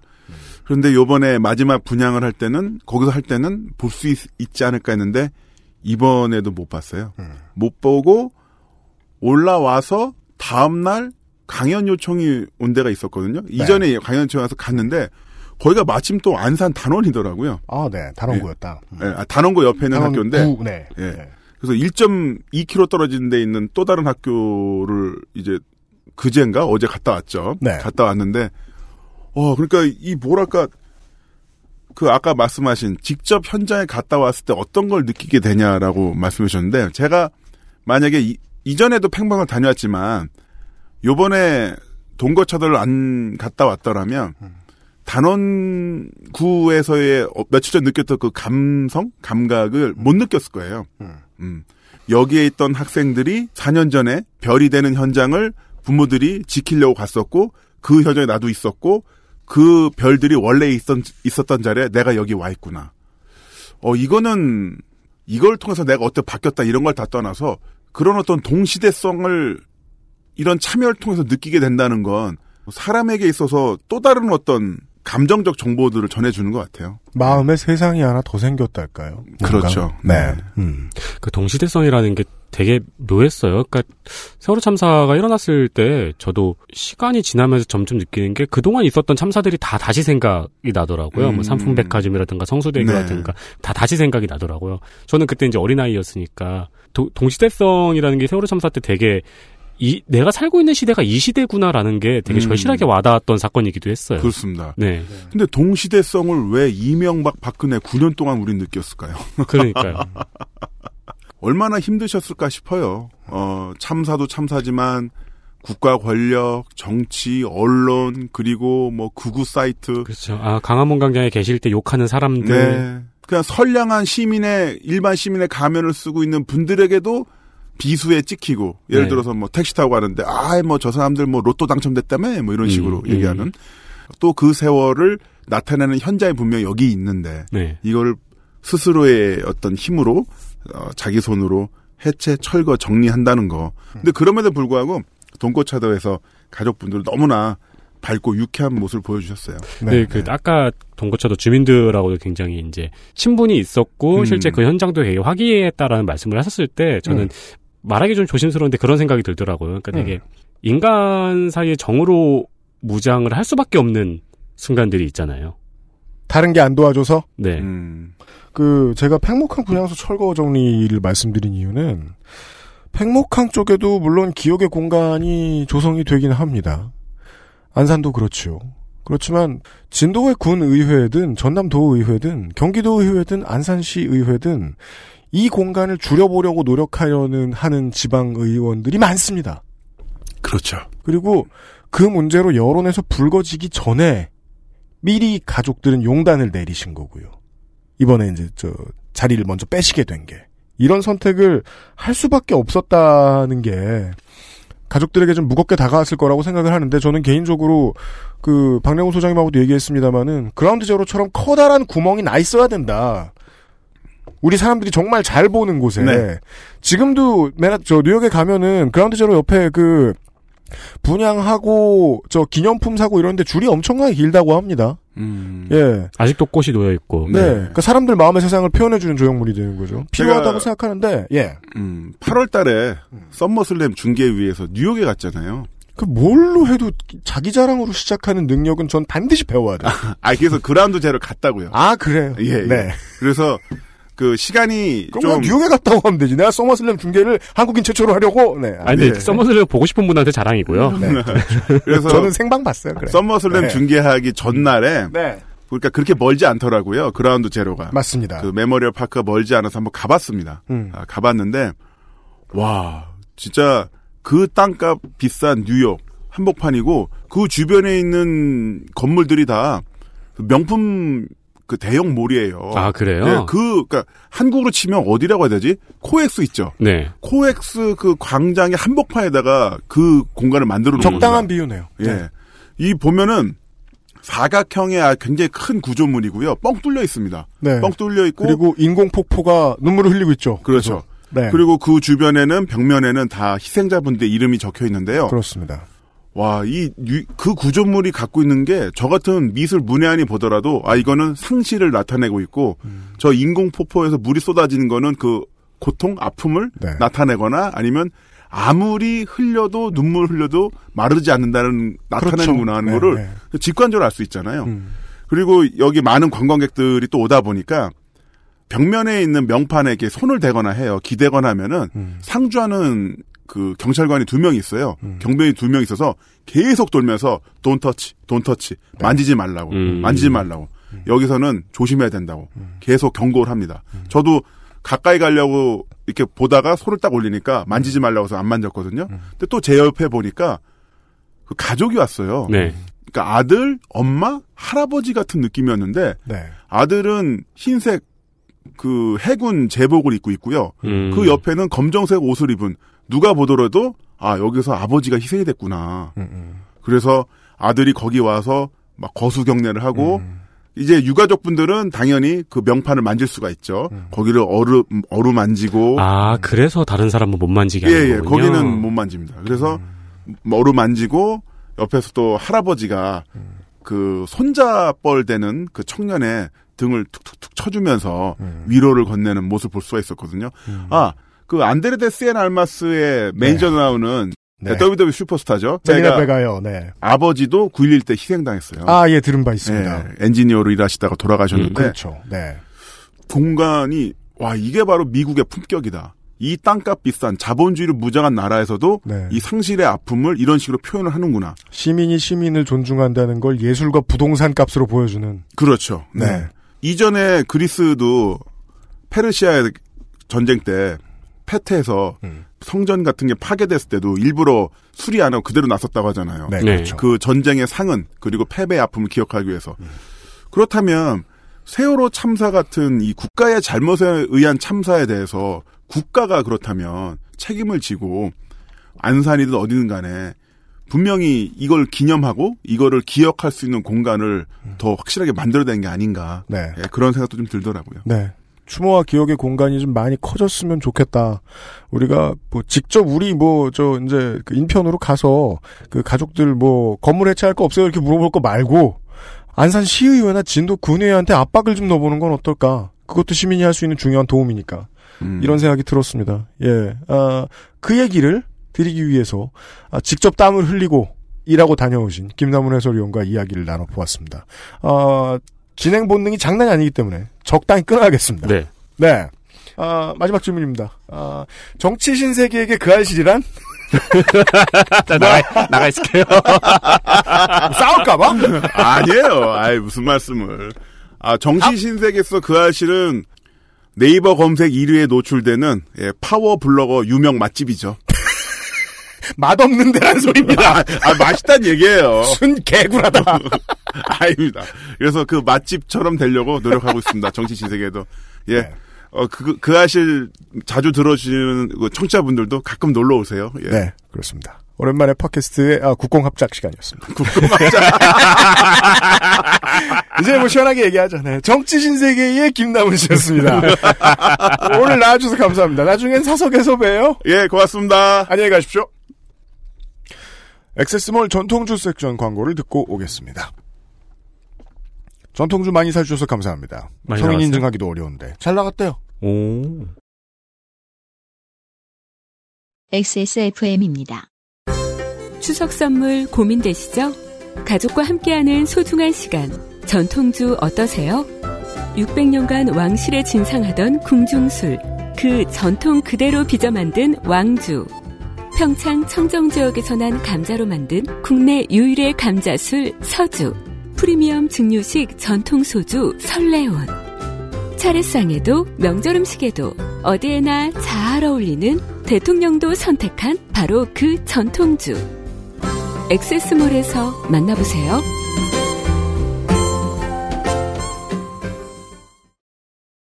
건강기능식품 광 야왕 테이테 좀 빨리 나오신 야왕 나이트 체내 흡수율을 높인 농축 홍삼 야왕 테이테 평산네이처의 건강기능식품 광고입니다. 뉴스 라운드업 History in the making. 네, 아, TMT 어, 김남훈 해설위원을 보내고 뉴스 라운드업입니다. 아, 보문역에서 고대 앞까지의 길이 있습니다. 네. 인촌로입니다. 인촌로 되겠습니다. 네. 유인촌 아니에요. 동아일보와 고려대를 세운 인촌 김성수의 이- 그 호를 따서 만든 길인데요. 네. 어, 2017년 대법원에서 인촌 김성수의 친일 행적을 인정했습니다. 그랬었더랬죠. 왜 2017년이냐 하면 그동안 이 재판이 계속 오고 가고 했었거든요. 네. 어, 이에 대해서는 당연히 다소 논란이 있습니다. 음. 인촌 김성수를 친일파로 봐야 되느냐 마느냐. 음. 어, 이에 비하면은 방응모의 친일 행위는 비교적 깨끗하고 명확한 편입니다. 이 얘기 왜 하는 거야? 그래요. 아니, 그러니까 방응모가 기준이에요? 아니 저 조선일보와 동아일보인데 비, 비교를 해보는 것도 의미가 있잖아요. 네. 아, 알았어요. 한쪽은 논란이 있고 알았어요. 한쪽은 명확한 친일이다. 알겠습니다. 네. 한국일보에 따르면 9월 4일 성북구의 인천로에서 성북구에서 인천로에 뭔 소리야? 9월 4일 성북구에서 인천로의 명칭 변경을 추진한다고 밝혔습니다. 네, 이게 구청장실 단독인지 아니면 구의회가 추진하는 건지는 모르겠습니다. 네, 또한 김성수의 고향인 고창에서도 부안면 인천로의 도로명 변경을 검토하고 있습니다. 이건 제가 처음 알았습니다. 부안면 부안면에도 이런 게 있다라는 걸. 네. 어 근데 이 명칭 명칭 변경을 위해서는 주소 사용자 과반수의 동의가 필요하거든요. 음. 주소 사용자의 입장에선 주소 변경은 좀 번거로운 일이죠. 음. 특히나 이제 사업장 같은 경우에는 네. 네, 그래서 어떻게 될지는 조금 지켜봐야 할 것 같습니다. 그렇습니다. 저는 이거는 거의 구청장실과 의회가 의지가 있으면 무조건 받아낼 수 있는 거라고 생각합니다. 예를 들어 인천로 쪽에 지금 건물을 놓고 임대업을 하시는 분들이 바뀌는 후보가 고려대로잖아요. 네. 고려대로는 뭐 어때요? 그쵸 사업장 입장에서는 그게 훨씬 더 편하죠. 왠지 고대로 이러면 좀 구린데 음. 고려대로는 나쁘지 않아요. 네. 네. 그 인천기념상 말이에요. 고대 안에 그 고대에도 있고 중앙고에도 있어요. 네. 돼, 어디 없어졌나 이제? 안 없어졌을 거예요. 그 앞에서 학생들하고 시민단체가 툭하면 집회했었습니다. 되게 오래됐습니다. 이런 지가. 음. 그 제가 대학 들어가던 게 이제 수십 년 됐죠? 수십 년 전부터 제가 대학 들어가던 해였어요. 네. 이대생들이 김한란 동상 없애라고 학생들이 되게 애를, 써, 애를 써왔습니다. 저는 그때부터인 걸로 알고 있어요. 그 옛날부터요? 그래도 한 20년 됐습니다. 민주정부 일기 시절에 어, 찾아보니까 광신고 박흥식 동상, 성남고 김석원 원윤수 동상, 덕성여대 송금선 동상 이런 것들 철거됐었습니다. 음. 그 DJ 정부 때, 참여정부 때. 그리고서 한동안 똑 부러진 소식이 없고 어, 이대생들이 돈을 모아가지고 김한란 동상 앞에 설치해둔 김한란 친일행적 알림 팻말이라는 게 있어요. 음. 좀 부끄러운 선배입니다. 뭐 이런 게 써있, 써져 네, 있었어요. 네. 그걸 학교가 작년 겨울에 기습해서 새벽갔었어요. 학교는 진짜 그 교내에 있는 거 기습해서 새벽하는 거 되게 잘해요. 이게 뭐, 저, 저같이 좀 얍삽한 그 전략가는 이렇게밖에 말 못하는 게 좀 안타깝긴 합니다만은, 국면 전환이 필요할 때요. 이거 한꺼번에 쓸어버리는 작업 해도 됩니다, 저는. 음. 된다고 봅니다. 음. 예. 그리고 이건 한꺼번에 쓸지 않으면 사립학원들한테 맡겨가지고는 빨리빨리 안 될 거거든요. 네. 네. 아직도 많이 남아 있습니다. 그 물레동에 박정희 흉상 아직도 있나요? 그거 있어가지고 그거 사람들이 빨간 라카로 막 훼손도 하고. 아, 그래요? 네. 그래서 물레동에는 박정희 흉상 보존회도 있어요. 그, 제까닥 제까닥 안 썰어 놓으면 그 보존회가 생긴다니까? 네, 그 사무실 임대하고 있어요. 민주주의 국가니까? 예. 아, 내일의 게스트가 와 있네요. 어, 다음 갑시다. 감정 노동자 그리고 아르바이트생에 대한 사장이나 업주의 보호가 종종 인터넷에서 화제가 되기도 합니다. 관련 뉴스가 하나 나왔습니다. 네, 뭐 우리 알바생은 남의 집 귀한 자식입니다 이런 거요. 그렇죠. 요즘 커피숍이나 저 극장 가면 많이 볼 수 있습니다. 그 제복에 써 있죠. 네, 주로 이제 소상 그 소규모 자영업자들이 많이 그런 식의 보호를 해주죠. 음. 이런 논의를 내내 모른 척하던 백화점이 있습니다. 그렇습니다. 백화점들이 있죠. 네. 네, 이 백화점들이 감정 노동자를 보호하는 법이 국회를 통과하자 갑질 고객 응대책을 마련했습니다. 이 순서가 중요합니다, 청취자 여러분.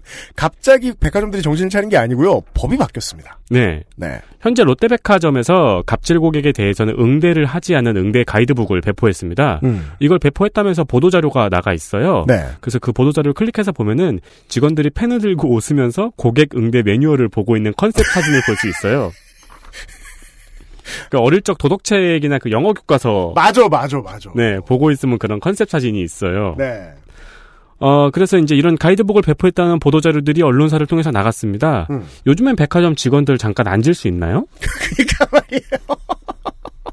어, 에디터의 질문은 질문이 아니라고 생각합니다. rhetorical question이라고 생각합니다. 음. 답을 할 수 없습니다.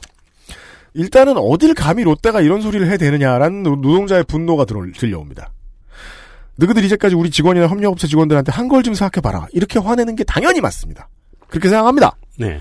지금부터는 미래를 위한 얘기인데 그 본의 아니게 제가 여기저기서 얘기 들을 루트가 좀 있는데 한국의 기업들이요 그 CS 업무에 대한 가이드북을 제대로 연구하는 회사가 진상 고객의 수에 비해서 너무 적습니다. 네. 이건 저는 동아시아 전체가 그럴 거라고 생각하는데 이 ECC 열심히 케어해줘야 되는 고객 신경 많이 쓰이는 고객 네. 쉽게 말해 진상이죠. 그죠.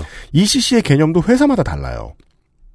업계마다 다른 건 제가 이해가 됩니다. 네. 뭐 백화점이면 백화점, 뭐 마트면 마트, 명품이면 명품 이런 식으로. 음. 근데 회사마다 되게 많이 달라 다른 것 같아요. 이런 문제들인 거예요. 언제 본사에 콜을 하느냐, 헬프콜 치느냐, 본사는 어떻게 대응하느냐, 음. 언제 법적인 도움을 받느냐. 여기서 법적인 도움이라는 거는 작게는 어, 파출소에 경찰 일하시는 분들 당장 달려 나오는 것부터 네. 해서 경찰에다가 진정을 넣는 것이라든가. 그 뭐 영업 방해. 네. 만약에 역으로 또 악성 허위 사실 유포를 고객이 하고 다니면 그건 또 어떻게 대처하느냐. 음. 이 기준이 다 달라요. 다 다르다는 건 어, 회사마다 노하우가 다르다는 것일 수도 있는데 아직 정립이 안 됐다는 것일 수도 있습니다. 네. 왜냐하면 고객은 한 덩어리라 비슷한 사람들이거든요. 그리고 언론 들어서도 이 노동자에 대한 보호가 아니고 음. 어, 업장의 이미지 관리 차원인 것 같은 느낌이 좀 드네요. 노동자 보호를 하려면 프로토콜이 비교적 단순하고 광범위하게 적용이 돼야 된다는 거예요. 네. 그래서 이걸 그때그때 대응을 하잖아요. 그러면 윗선으로 올라가요. 윗선에다가 판결을 맡겨요. 그럼 윗선에서 뭐라고 합니까? 집에 가야 되는데 자기도 음. 아 몰라 잘 달래서 집에 보내 이렇게 끝내버리는 경우가 너무 많을 수밖에 없다는 겁니다. 프로토콜이 분명치 않으면 어 이건 그래서 국가가 나서긴 했는데 국가가 나서서 해결해 줄 수 있는 범위는 극히 미약하다고 저는 봅니다. 당장 일선의 매장에서 일어나고 있는 일들을 네. 종업원이 법의 집행관이 아니잖아요. 네. 예. 당할 거 다 당한 다음에 법으로 넘어가게 될 수밖에 없다는 거예요. 기업이 해야 되는데, 한국 기업의 가장 없는 덕목들 두 가지를 필요로 합니다. 내부 구성원들의 합의가 필요하고, 기업이 용기를 내야 됩니다. 음. 네. 그래 쉽지 않을 거라고 생각합니다. 그러니까 이게 너무 웃겨요. 그 남의 집 귀한 자식이라고 이제 알바한테 이제 뒤, 등 뒤에 써붙이고 그런 이슈를 본 지가 우리가 몇 년이 됐잖아요. 음. 근데 보통 이런 일은 큰 회사부터 하고 밑으로 내려오는 건데 네. 이건 밑에 소사 그 소규모 업장에서 몇 년 동안 해왔는데 위에서 계속 모른 척하던 일이잖아요. 한국 대기업이 유통으로 얼마나 많은 돈을 벌고 있는데요. 한국 대기업들이 먼저 해결해야 됩니다. 네. 예. 이렇고요. 네, 그리고 비슷한 기사입니다. 경찰이 보건복지부, 의사협회, 병원협회 들과 간담회를 열고 최근 발생했던 응급실 폭행 사건에 대한 강력한 대응을 약속했습니다. 이 강력 대응의 내용은요, 신속 출동, 즉시 제압, 무관용 원칙, 흉기 소지 시엔 구속수사 원칙 등입니다. 원래 있는 거예요. 네. 네.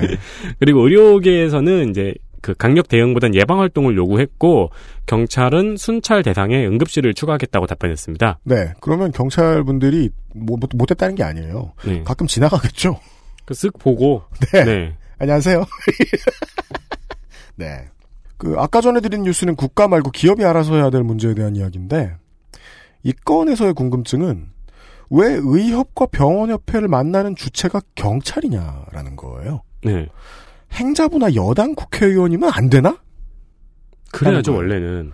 왜냐하면 경찰은 원칙을 세우지 법을 바꾸지 않습니다. 네. 경찰이 태도만 좀 바뀌었다라는 건 인기 영합에 불과합니다. 그런데 제가 이 정부 들어와서 많이 걱정하는 문제 중에 하나입니다. 이번 정부가 의학 노동자들과의 심정적 거리가 하루가 다르게 멀어지고 있습니다. 음. 그 업계 전체와도요. 조금 높은 사람들이 좀 많이 나섰으면 좋겠습니다. 입법도 할 수 있고 행정부에서도 좀 높은 사람들이 좀 나섰으면 좋겠습니다. 네. 네. 의협회장 뭐 이상한 사람인 것 같아요. 이- 이런 얘기 하고 있을 때가 아니라고 저는 생각합니다. 돛대입니다. 아, 지난주에 논란이 되었던 가짜뉴스 소동이 두 개 있었습니다. 하나는 일부러 통계를 오도해서 자영업자의 90%가 폐업했다는 뉴스였고요. 난 괜찮다. 저희도 언급을 했었죠. 정치 신세계도 괜찮더라. 네. 네, 뭐 이게 뭐 어디가 오도였는지는 이제 많이들 아시죠? 관련 기사들을 보셔서. 음. 네. 또 하나는 한국 경제의 최저임금 부담으로 해고된 50대 여성의 자살 기사였습니다. 네. 기사가 나가고 여러 차례 인용이 되었고 김성태 대표가 인용하기도 했습니다. 네, 이러면 또 자유한국당 의원들이 종종 낚입니다. 네. 또 해당 기사는 근데 7시간 뒤에 삭제가 되었어요. 네. 근데 그 사이에 그러나 누가 캡처를 안 합니까? 7시간이나 줬는데. 네, 인용은 엄청나게 됐죠. 네. 예, 인용된 2차 텍스트가 여기저기 돌아다녔습니다. 네. 그리고 오마이뉴스에서 둔산 경찰서에 연락을 해서 확인을 해본 겁니다. 음. 그 결과 둔산 경찰서에서는 그런 사건이 없었다고 밝혔고 네. 이게 가짜 뉴스 비화로 퍼졌습니다. 음. 이 둔산 경찰서가 또 한경에 전화를 해가지고 기사를 내려달라고 부탁을 하기도 했다고 합니다. 네. 항의죠. 항의할 수 있는 항의죠. 네. 결국 한국 경제는 빡쳤습니다. 네. 피해자 유족을 찾아냈고 특집 기사를 내고 음. 어, 유족의 정보가 밝혀지면은 2차 피해가 우려되기 때문에 어, 최초 기사에서 유족의 정보를 좀 많이 가렸다라는 네. 식으로 해명을 하면서 유족의 정보를 잔뜩 밝혔습니다. 그렇습니다. 어, 그리고 이제 이, 가- 우리는 가짜 뉴스를 내지 않았다라면서 이제 특집 뉴스를 두 개인가 세 개를 냈어요. 맞습니다. 어, 근데 희한한 게 그 과정에서 고인이 최저임금을 받고 있었는지, 최저임금 때문에 해고되었는지, 그게 자살의 동기였는지에 대한 내용은 빠져 있습니다. 네. 그리고 무슨 뭐 어디 생수나 뭐 집 찍혀 있는 그런 사진만 갖다 올려놓고. 네, 심지어 50대도 아니었죠? 그렇습니다. 이미 기사는 틀렸죠? 네. 역사의 길이 남을 너절리즘 사고 중에 하나가 터졌습니다. 어, 한경 얘기를 좀 해봅시다. 왜냐하면 이 5.16 장학회의 음수 사원이라는 말을 제가 뼈에 사무치게 기억하고 있기 때문입니다. 음. 물을 마실 때는 어, 어디서 나온 물인지 알아야 됩니다. 어, 이 회사는 전경련이 주식을 보유하고 있습니다. 네. 즉 한국의 대기업들은 다 한경의 주식을 가지고 있습니다. 그렇게 되네요. 네. 게다가 비상장 주식입니다. 이런 장외 주식, 장외 주식이에요? 네. 이런 장외 주식은요, 투자 상품이 아닙니다. 당연하죠. 언론사인데. 네. 투자 상품이 아니고요, 주식의 형태를 하고 있는 소유권처럼 보입니다. 네. 네. 그렇게 쓰이는 경우가 많습니다. 따라서 한경이 맨날 자랑하는 소유와 경영이 분리된 유일한 메이저 언론이라는 이야기는 되게 어색한 소리라고 보셔야 됩니다. 음. 방씨 일가 한 팀 대신에 전경련이 뒤에 있다라고 저는 아주 도식적으로 얘기하면 그렇게 말해도 큰 차이 없습니다. 네. 어, 전경련 거스르는 말을 하는 곳이 아니기 때문이지요. 또 실제로 조선일보와 좀 비교를 해보면요, 한경이 요즘 많이 떴어요. 이제 5대 메이저라고 하면은 끝에 한경이 낍니다. 조선일보의 스탠스는 우리가 제일 위라고 생각하죠. 네. 뉴라이트는 우리가 하라는 대로 한다. 뉴라이트도 잘못하면 우리가 깔 수 있다. 뉴라이트 우리 밑이다. 음. 우리는 자유경제원보다 좀 더 똑똑한 사람들이다. 음. 현실을 좀 아는 사람들이다. 이런 가오가 있어요. 좀 더 메이저다. 근데 한경은 자유경제원 스탠스를 그대로 종종 싣습니다. 자유경제원 하면 경제 이야기를 하는 뉴라이트에 가깝거든요. 네. 어, 조선일보보다 조금 더 오른쪽일 때가 많다는 겁니다. 네. 네. 한경은 저는 그렇게 봐주시는 게 좋지 않겠느냐라고 선전전을 펼쳐봅니다. 우리 유튜브 스타 정규재 씨, 여기 주필 출신입니다. 아, 한국경제요? 네. 아, 정말요? 네. 음. 이 장규재 씨를 배출한. 부러워 죽겠습니다. 유튜브로 뜨다니. 아니, 우리가 유튜브, 유튜브 논의를 한 2, 3년 전부터 했었죠? 제가 되게 다양한 이유를 냈잖아요. 다양한 이유로- 우린 못생겼다. 다양한 이유로 거절했죠? 그렇죠. 뜨니까 부러워. 여기까지가 285회 목요일 순서의 그것은 알기 싫다였습니다. 그것은 알기 싫다는 업그레이드된 과일 건강해진 스낵 푸르넥에서 도와주고 있습니다. 푸르넥이라기보다는 버섯 광고입니다. 버섯을 사면 푸르넥이 따라가니까요. 네. XSFM입니다. 맛있다 소리까지 맛있다. 색상까지. 향기까지 식감까지. 포장만 뜯으면 과일 그 이상의 맛 오감 만족 과일 스낵 푸르넥 자기야, 많이 긴장돼? 여자친구 부모님과의 첫 만남. 전통주를 준비해보세요. 엑세스몰에서. 올 추석엔 당신을 위해 엑세스몰에서 야왕 테이테 어떠세요?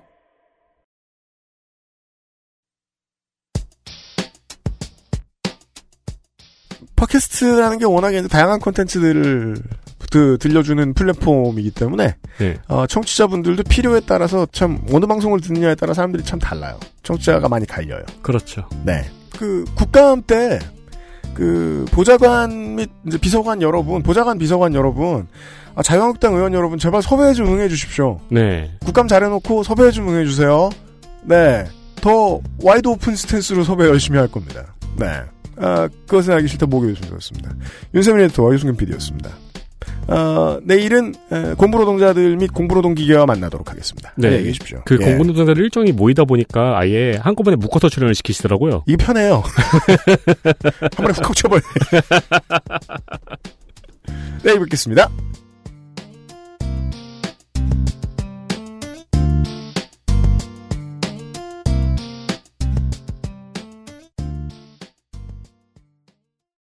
부침. 참고. 2015년 4월 16일. 그것은 알기 싫다. 125회에 소개해드린 김남훈 해설의 글과 그에 관한 이야기입니다. 1년 전 봄날, 제주도에서 강연 요청을 받았다. 일정을 4개 정도로 잡고 매일이 오갔는데 그 중 하나가 4월 16일. 나는 바이크를 타고 갈 요량으로 카페리를 검색했고 인천에서 출발하는 세월호가 딱이었다. 그러다가 다른 날로 강연이 잡혔고 비행기를 탔다. 그러다 4월 16일 300개의 우주가 가라앉는 모습을 TV로 보았다. 내가 저 배에 탔을 확률 25%. 식빵을 네 조각으로 잘랐을 때 하나 집어먹을 확률. 등골이 서늘했다. 내가 만약 저 배에 있었다면 나는 어찌했을까? 구명조끼는 입었겠지. 배는 점점 기울어지고 헬리콥터 소리는 들리지만 구조대는 오지 않는 상황. 나는 어찌했을까? 밖으로 뛰쳐나갔을까? 유리창을 깨려고 했을까? 생존에 대한 나의 시도는 성공했을까? 아니면 팽목한 게시판에 키 182cm로 시작하는 인상차기로 남았을까? 가끔 악몽을 꾼다. 다이빙배를 탄 잠수부가 되기도 하고 시신 안치소에서 자원봉사하는 이가 되기도 하고 멱살 잡히는 공무원도 되어본다. 하지만 기울어진 배 안에서 엄마를 외치거나 맨발로 자식을 찾는 부모가 되어보지는 못했다. 진정한 악몽은 아직 꾸지 않은 것이다. 1년 전 바로 지금이다. 300개의 우주가 가족들과 친구들과 사랑하는 이들과 점심을 먹으며 인천에서 배를 타고 제주도에 갈 생각에 들떠 있었을 것이다. 귀한 점심이다. 귀한 시간이다. 지금 제 목소리 뒤에 흐르는 곡을 잠깐 소개해 드리겠습니다. 유니세프의 홍보대사이기도 한 뉴질랜드 출신의 싱어송라이터 헤일리 웨스튼라가 부른 2008년 곡 A Thousand Winds, 천 개의 바람이라는 노래입니다. 작곡을 한 사람은 일본의 작곡가 만 아라이이고요. 만 아라이가 일본어로 번역해서 테너 아키가와 마사부키가 부른 센노 가세니나 때 천 개의 바람이 되다는 오리콘의 연간 싱글 차트에서 1위를 차지한 최초의 클래식 음악이 되었습니다. 이 노래의 가사는 1932년 메리 엘리자베스 프라이라는 미국의 한 가정주부가 동네에 살던 유태인 아이의 이야기를 듣다 떠오른 내용을 종이봉투에 적어둔 것이 그 시초라고 합니다. 배경 이야기 속의 유태인 아이는 2차 대전 당시 독일군에 붙들려 죽음을 맞이한 어머니의 임종을 곁에서 지키지 못한 슬픔에 대해 메리 프라이에게 들려주었고 메리 프라이는 그 이야기를 이런 식구로 정리합니다. 내 무덤 앞에 서서 울지 마오.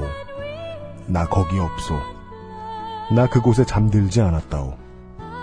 나는 천의 바람이 되어 날고 있소. 눈 속에서 다이아몬드처럼 빛나고 있소. 나는 곡식 연그는 햇빛이요. 부드러운 가을비라오.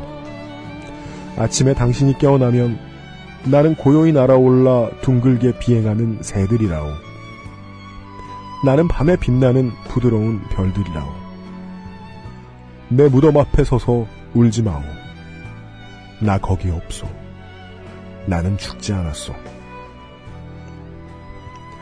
내 무덤 앞에 서서 울지 마오라고 세칭된 제목 없는 이 12줄짜리 시는 저작권도 주장하지 않고 조용히 주변 사람들에게만 가끔 보여준 원작자 덕분에 배경 이야기가 언론을 통해 정확히 알려지기까지 66년이 걸렸습니다. 그리고 3년 뒤인 2001년 9월 11일 세계무역센터 쌍둥이 빌딩이 무너지는 9.11 테러가 있었지요. 이 시가 이때 많은 미국인들을 위로하면서 전 세계로 퍼져나갑니다. 그리고 얼마나 더 흘렀을까요? 작곡가 김효근 씨가 메리 프라이의 시를 번역하고 곡을 입혔고 이 곡이 노무현 전 대통령의 빈소에서 쓰입니다. 두 번째로 듣고 계신 곡은 세월호 참사가 있은 지 20일 뒤인 2014년 5월 6일 147명의 음악인들이 모여 함께 부른 내 영혼 바람되어입니다.